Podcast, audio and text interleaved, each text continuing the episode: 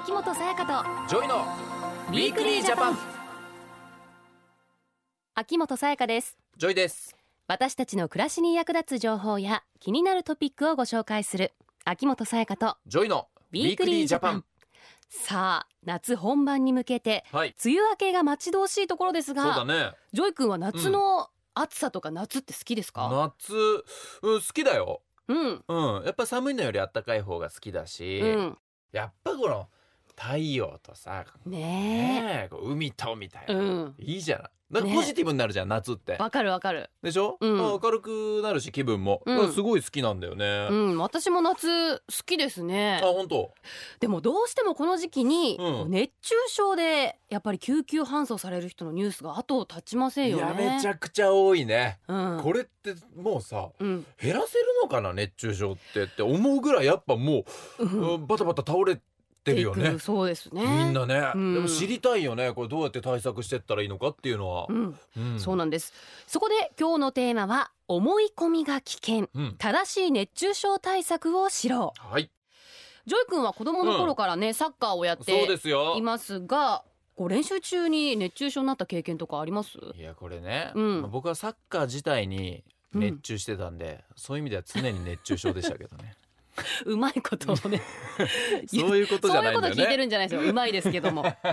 いやお俺はね、うん。まあちっちゃい時からまあもちろん真夏にもねこう外でボール蹴って試合やってってうん。やってましたけども実は自分はないんですよ熱中症になった経験っていうのが。割とずっと元気にやってて。強いのかな？熱中症とは無縁で、うん、来たんだけども、やっぱ一緒にさこうボール蹴ってる仲間だとか、はい。その真夏に大会をね河川敷でやってたりしたんですよ、サッカーコート4面ぐらいあってさ、うん。でたくさん子供たちがいるわけだけど、うん。やっぱいろんなところで倒れる子っていうのはいたね。見てきた。うんだしどこどこのチームの子が今熱中症で倒れちゃってみたいな、うん。やっぱ周りにはたくさんいるなっていううん。イメージかな熱中症は。う。ん私もバスケット部で屋内ではあったんだけど、うん。たまに夏のねね。練習中とかに。屋内危ないね結構体育館でムシムシになった中で何回も走ったりとかだって冷房とかないじゃん体育館って多分。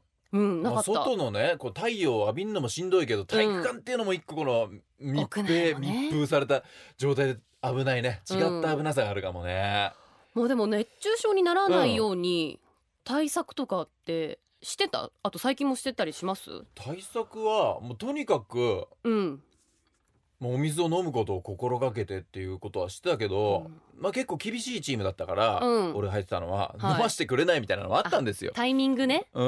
このタイミングだけしか飲めないっていうのありましたね。今はねななかなかそういうのは減ってると思うけども、当時はまだ厳しさも残ってたりしたんででもそれでもまあしっかり、えー水分飲みながらはい。まあ今ももちろんそう、うん。お水飲んだりとかフットサルもやってるもんねフットサル今やってるんだけど、昼間とか蹴るわけですよボールをみんなで。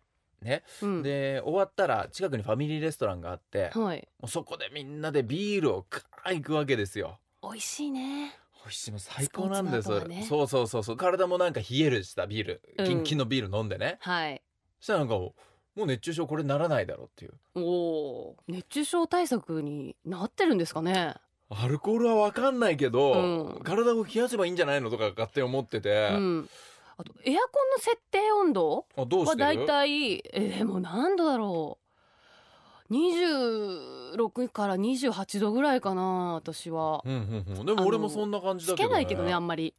あそもう本当に暑くて耐えられないっていう時にだけエアコンつける。うあと何？扇風機とか？扇風機とかあともう普通の風？あ風。風浴びたいタイプねしっかり。とか窓全部開けてあとちょっと暑くなってきたなと思ったら少しシャワー浴びたりとか。うんうんうんうん。で冷やしてあげて冷やしたりっていうことか。これまあ人それぞれやっぱ対策っていうのはね、うん、違うよね。そうですね。塩分をたくさん取る人とかもいるじゃん、そうね。確かにに運動たくさんしたりとかうん、する方は塩もちゃんと取らなきゃって言いますけど、そうだよね、まあ何が正解なのかな。わ、うん、この後スペシャリストをお招きしてはい。教えていただきましょう、かりました。秋元才加とジョイのウィークリージャパン。さてここからは環境省環境保健部環境安全課課長滝口博明さんに加わっていただき熱中症についてお話を伺っていきます。よろしくお願いします。よろしくお願いしよろしくお願いします。滝口さん毎年夏になると熱中症で救急搬送される方々のニュースをよく目にするんですけれどもどのくらいの方が熱中症にかかっているんでしょうか？はい。ここ数年熱中症で救急搬送された方は年間うん5万人から6万人おられまして、はい。ほぼ横ばいの状態です、うん。また2016年には全体でおよそ600人の方があ亡くなっておられます、ええー熱中症で。はい。えうん多いのは65歳以上のお年寄りの方ですけれども働き盛りの成人の方部活動などで激しい運動をする機会が多い15歳から19歳の若者の方も決してえー少なくはありません。ーはいはいはい。うんまたお年寄りや小さなお子さんは体温の調節機能が十分ではありませんので熱中症の症状を本人が気づきにくい場合があります、うん。ですからあ周りの人が特に注意してあげる必要があります。うん自分で気づいてないっていうパターンもあるんだ。だから俺はさっきさ、ね。俺は経験ないけどって言ってたけど、もしかしたらあった可能性もあるわけだよね。そうだよ。ちょっと頭痛いなとかそれも熱中症だったかもしれないそうだよね。まあ確かに症状の軽い思いっていうのはあるんだろうし、うん。ただねさやかこれ今ね竹内さんのお話で、うん2016年には600人が熱中症で亡くなってる。うん。まあこう熱中症っていうのがああんま死に直結するってイメージを持ってなかったじゃない。る。うん。一時ねちょっとしんどくなって倒れちゃうけどもすぐ復活するんじゃないかっていううんイメージだったんだけども、はい。そうではないということだしまあお年寄りにとったらやっぱり、ね、命を左右する大きなことだったりするわけだもんね。はい。でももう皆さん熱中症にかからないよううに、ん、普段から気をつけているとは思うんですけどそうだよね。それでも発症してしまう方が後を絶たないのはどうしてなんでしょうか、はい、えー仕事やあのスポーツの場面では暑くても辛い状況でもつい無理をしてしまうということが一つの要因だと思います、いや無理はしちゃうね。しちゃうね。みんなが頑張ってる中やっぱ自分だけうん。ちょっとね、まあ、休ませてくれって言い方かわかんないけど、はい。休みたいとか、うん。体調悪くてもいや我慢しないとなって思っちゃうのはあるよわ、かる。ね。仕事やスポーツ確かに、ただやっぱ自分の体のことはね自分が一番よくわかるから、はい。本当はねちょっと違和感感じたら、うん、休んだりね、うん。するべきなんだけどもそれがなかなかできてないということが竹内さんこれ要因だったりするわけですね。はい。特にあのスポーツの場面ですと、はい。1年生の方とか、ええ。あ新人の方が熱中症になるう可能性が高いです。あ新人の言葉ですね。頑張ろうってはい頑張りすぎちゃうんってええ、あの辛いということが言い出しにくいということがあるようです。確かにそうか無理しすぎちゃうわけですね。はい。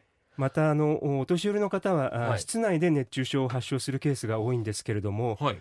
高齢になると暑さを感じる体の機能が鈍りますので暑さを感じづらくなって、えー気づかないうちに、えー暑い室内で発症してしまうという場合があります。はい。うん。また暑くてもエアコンが嫌いですとか、うん。あるいはあ電気代がもったいないですとかはい。あ今まで使わなくても大丈夫だったというような理由でえーエアコンを使わずに発症するということもあるようです。これもやっぱ良くないんですね。うん。ついついでもねやっぱエアコンって体が冷えすぎちゃうのも嫌だから、ねかもう我慢できるとこまでしちゃおうっていうのとかはうんあるよ私、ね。結構そのパターンあですね。使わないですか？そんなに。本当に暑くて暑くて仕方ないって時にだけつけようって、うん。普段からはつけないかもしれない、で今はそれできっと大丈夫なわけじゃん。うん、でそれこそ今ね竹内さんが言ってたね今まで使わなくても大丈夫だったっていう理由があるじゃん、これ年齢重ねていくとまた多分体のしんどさも変わっていくし、きっと多分高齢者の方が熱中症で亡くなっちゃうケースが多いっていうのはさ。ご年配の方エアコン苦手な人多そうですよね、うん。でも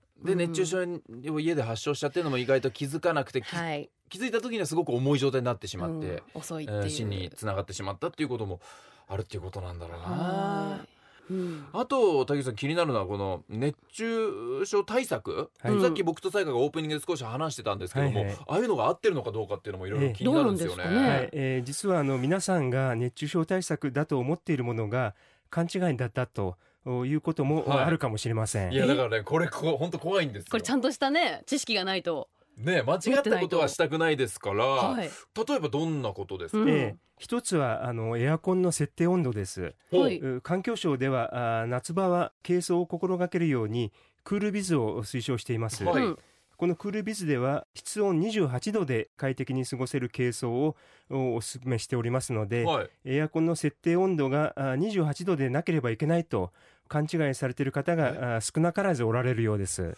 えだってこれ室温28度ってことははい。うんエアコン28度に設定したらそういうそういうことじゃないんですかこれ？ええ、あの違うんですね。はい、クールビズで呼びかけていますのは、はい。あ室温28度というのはあくまで室内の温度の目安ですので冷房の設定温度のことではありません。これは勘違いしてる人多いんじゃない確かに。さやかさっき26から28度って言ってたじゃん。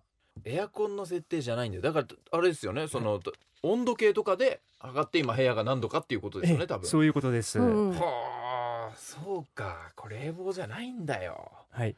今あのおジョージさんがおっしゃったように、はい。できれば部屋に温度計を置きまして、ええ。28度を基準にして自分の過ごしやすい室温を保つようにしていただければと思います。うん。わかりました。またその室内の環境を快適にするためには、エアコンだけではなくて、えー風通しを良くしたりブラインドやすだれ、えー緑のカーテンなどを使って窓から差し込む日光を遮るなど工夫をしていただければと思います。うん。はいそうだよ。確かにその家のさうん。環境によってもね、変わってきますからね。どんだけ日が入ってくるかね、うん。違うもんね。同じ28度に設定してもエアコンとかっていうのはね、そういうことじゃないんだよね。日を遮るだけでだいぶ涼しくなったりするからね。なるカーテンって重要だよね、そうですよね。うん。他に勘違いしやすい熱中症の予防対策あります？はい水分補給が挙げられます。はい。うん。熱中症にならないためにはこまめに水分補給をするということはよく知られていますがそうですね、はい。この場合の水分ははい。お水やお茶スポーツドリンクなどです。うん。はい。ビールなどのアルコールではありません。ジョイ君。本当ですか？違うんですか？はい。あんなに美味しいビールが全然効いてなかったんだ俺。全然対策になってないですよこれ。あそうか。あれ？アルコールは結局水分失っちゃうのか体の中で、はい。そういうことですかはい。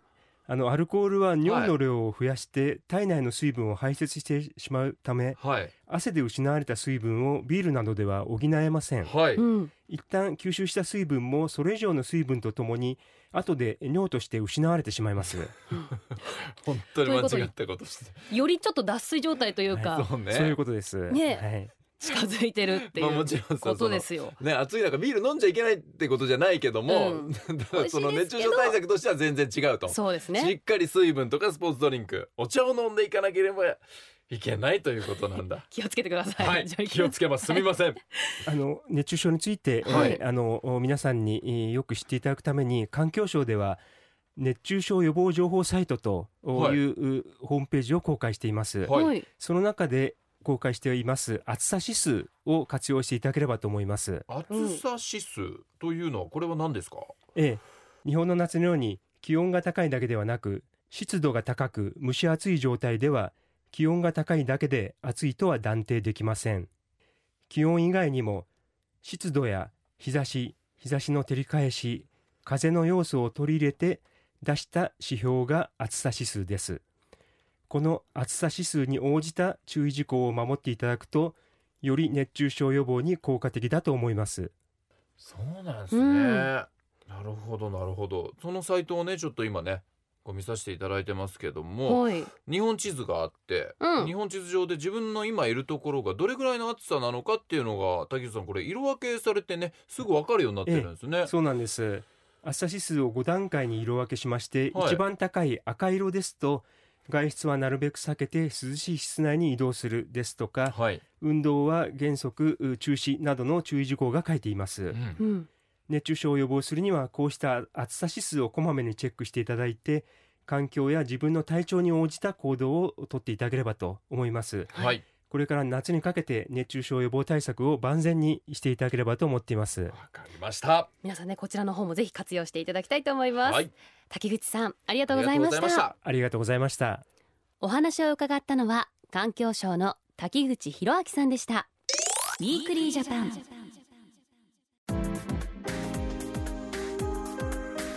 気温が高くなるこれからの季節は細菌を原因とする食中毒が発生しやすくなります。食中毒予防の三原則は菌をつけない増やさないやっつける。菌をつけないために調理前は手をよく洗い生肉や魚を切ったまな板や包丁は使う都度洗うこと。菌を増やさないためには購入した生鮮食品などを放置せず冷蔵庫に入れましょう。また菌をやっつけるには加熱処理が大切。肉料理は中まで火が通っているかよく確認し布巾やまな板は熱湯で殺菌しましょう。詳しくは食中毒厚生労働省で検索してください。政府からのお知らせでした。 Weekly Japan。東京 FM をキーステーションに全国38局ネットでお送りしてきました。秋元才加と JOYの Weekly Japan。今週は思い込みが危険。正しい熱中症対策を知ろうというテーマでお話をしてきました。はい。もう思い込みが危険というね、言葉が突き刺さりましたよ。危険でしたね。俺はもう勝手にね このキンキンのビール飲むことがさ、うん。体を冷やして熱中症対策になるとか思ってたわけじゃん 恥ずかしい。脱水に近づいてましたね。本当だよ、うん。まあでダもメダメまあ、ちゃんとねバランスとってまあスポーツナッツのビールも美味しいですから。ダメなわけじゃないからね。ダメなわけじゃないですからね。でもしっかりこうスポーツドリンクとか、はい、お水をね、うん。えーお茶とかを取るということが挟んでね大事だし、飲んでくだってさいやさやかちゃんもね、うん。まあ、エアコン我慢しちゃうとかもあるじゃないですそかう。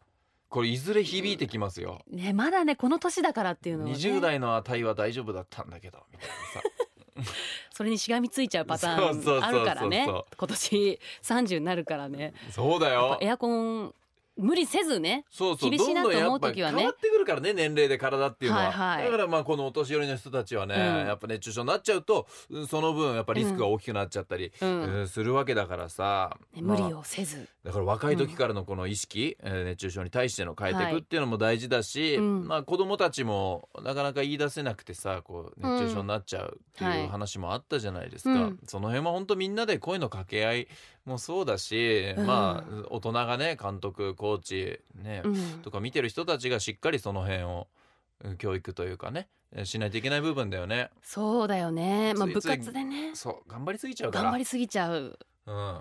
なんか水とかね水分補給とかしたりするさ部活の仲間とか、うん。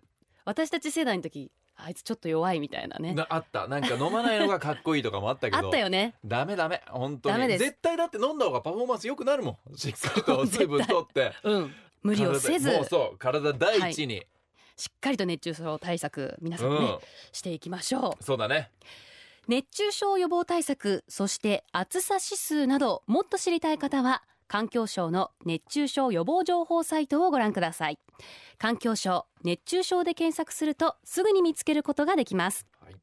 そして来週は薬物乱用防止のお話です。これはまたヘビーなね内容ですけれども、うん。薬物というのは本当にもうね絶対に手を出してはいけないものだから、うん。ね、軽い気持ちで始めてしまうとかねいう話も聞くから、うん。えーそういうことあってはならないと思うのでねしっかりとね、うん。えーお話を聞いて勉強したいなと思います。そうですね。うん。大麻や覚醒剤などこう知らずに使ってしまってうん抜け出せなくなってしまう若者もいんだよね。みたいなのでうんそうした事態にならないためにも薬物乱用についてお話をしていきたいと思います、はい、お相手は秋元才加と JOYでした。